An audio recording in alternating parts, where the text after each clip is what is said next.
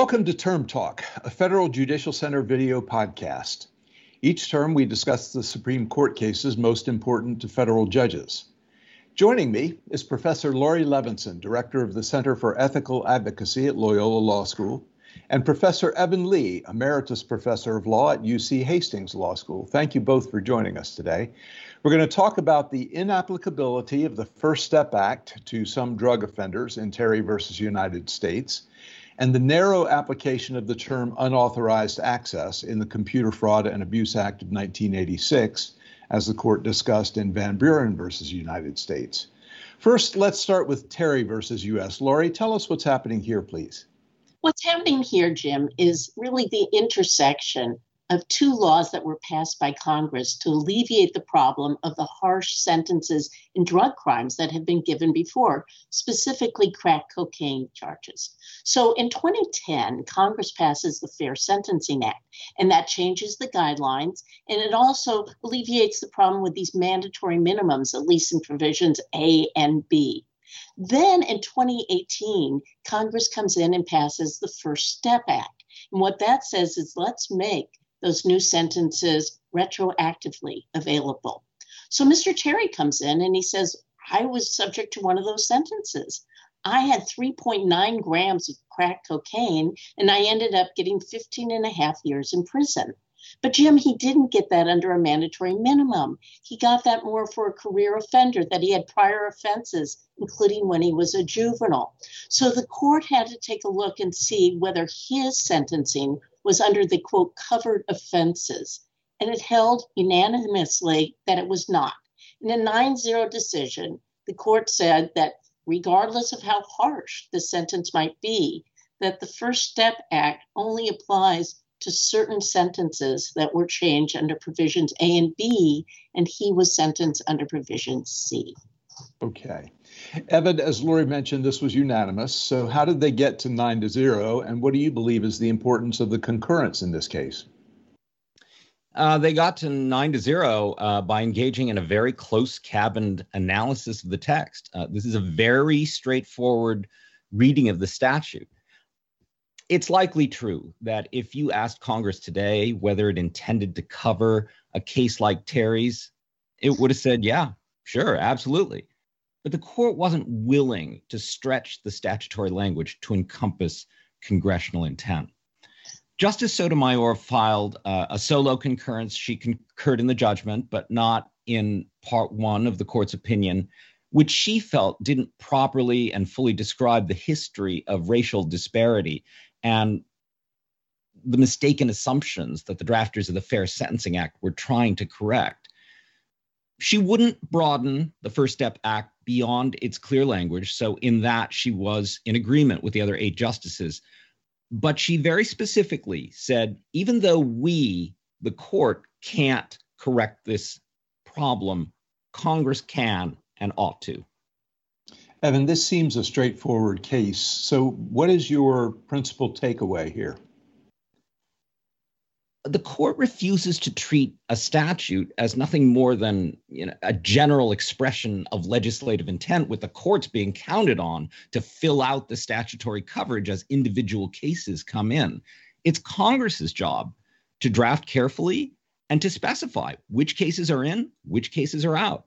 The court's not going to do that for them. Laurie? I, well, I think that this case, as Evan says, is a reminder that Congress has that responsibility to be very careful and how it outlines who will get relief under these statutes. But it's also a reminder to the sentencing judges of how much impact that their sentences can have and how much we have learned about race and addiction and other factors that go into the sentencing of narcotic offenses. Evan, let's look at uh, Van Buren versus United States. In this case, the court again seems unwilling to read statutory language broadly. Uh, can you get us started with this one? Sure. Uh, this case really hinges on what it means to quote unquote exceed authorized access under the Computer Fraud and Abuse Act of 1986. Van Buren properly had access to license plate numbers uh, through the law enforcement database that was accessible to him through his uh, patrol car computer. And that was part of his job.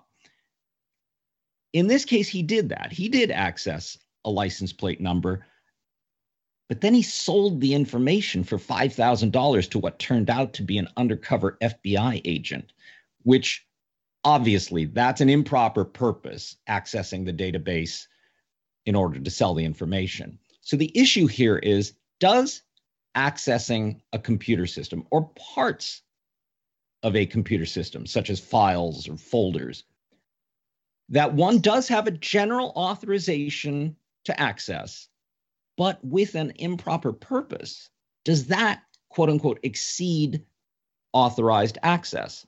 And Justice Barrett, writing for uh, the majority here, uh, six to three majority, held no. Such access is still authorized, even if it is for a conceitedly improper purpose. The statute defines exceed authorized access as, quote, to access a computer with authorization and to use such access to obtain information that the accessor is not entitled so to obtain, end quote. Now, Van Buren was authorized to access the system. Not only that, he was authorized to access that discrete part of the system and to gather that particular kind of information. But the statute didn't require a proper purpose in order for the access to be authorized. It didn't say anything at all about the actor's purpose. And I think this is very important. The court goes on to say it is not going to criminalize every violation of a workplace computer use policy. And here I'd like to quote from Justice Barrett's opinion. If the exceeds authorization clause criminalizes every violation of a computer use policy, then millions of law abiding citizens are criminals. So, on the government's reading of the statute, an employee who sends a personal email or reads the news using her work computer has violated the CFAA. Laurie, what does the dissent say in this case, and what is the importance of the decision in your view? Well, Justice Thomas, writing for Chief Justice Roberts and Justice Alito, write in their dissent look at the common law in this area. If you look at the common law, you would punish somebody who takes someone else's property and uses it beyond what they have permission. For example, Jim, you give your valet permission to drive your car but he exceeds that permission if he takes it for a joyride. And so I think the overall message in this case is, as Evan explained, the court is going to stick strictly to the language of the statute, and it'll be up to Congress to have it broader. But what's key here is that the actual policy much must outline when there's authorization, and it has to, if it includes it, a specific purpose, not just accessing the files. Okay. Laurie, Evan, as always, it was a pleasure seeing you both again and talking with you about these cases today. Thank you again for joining us.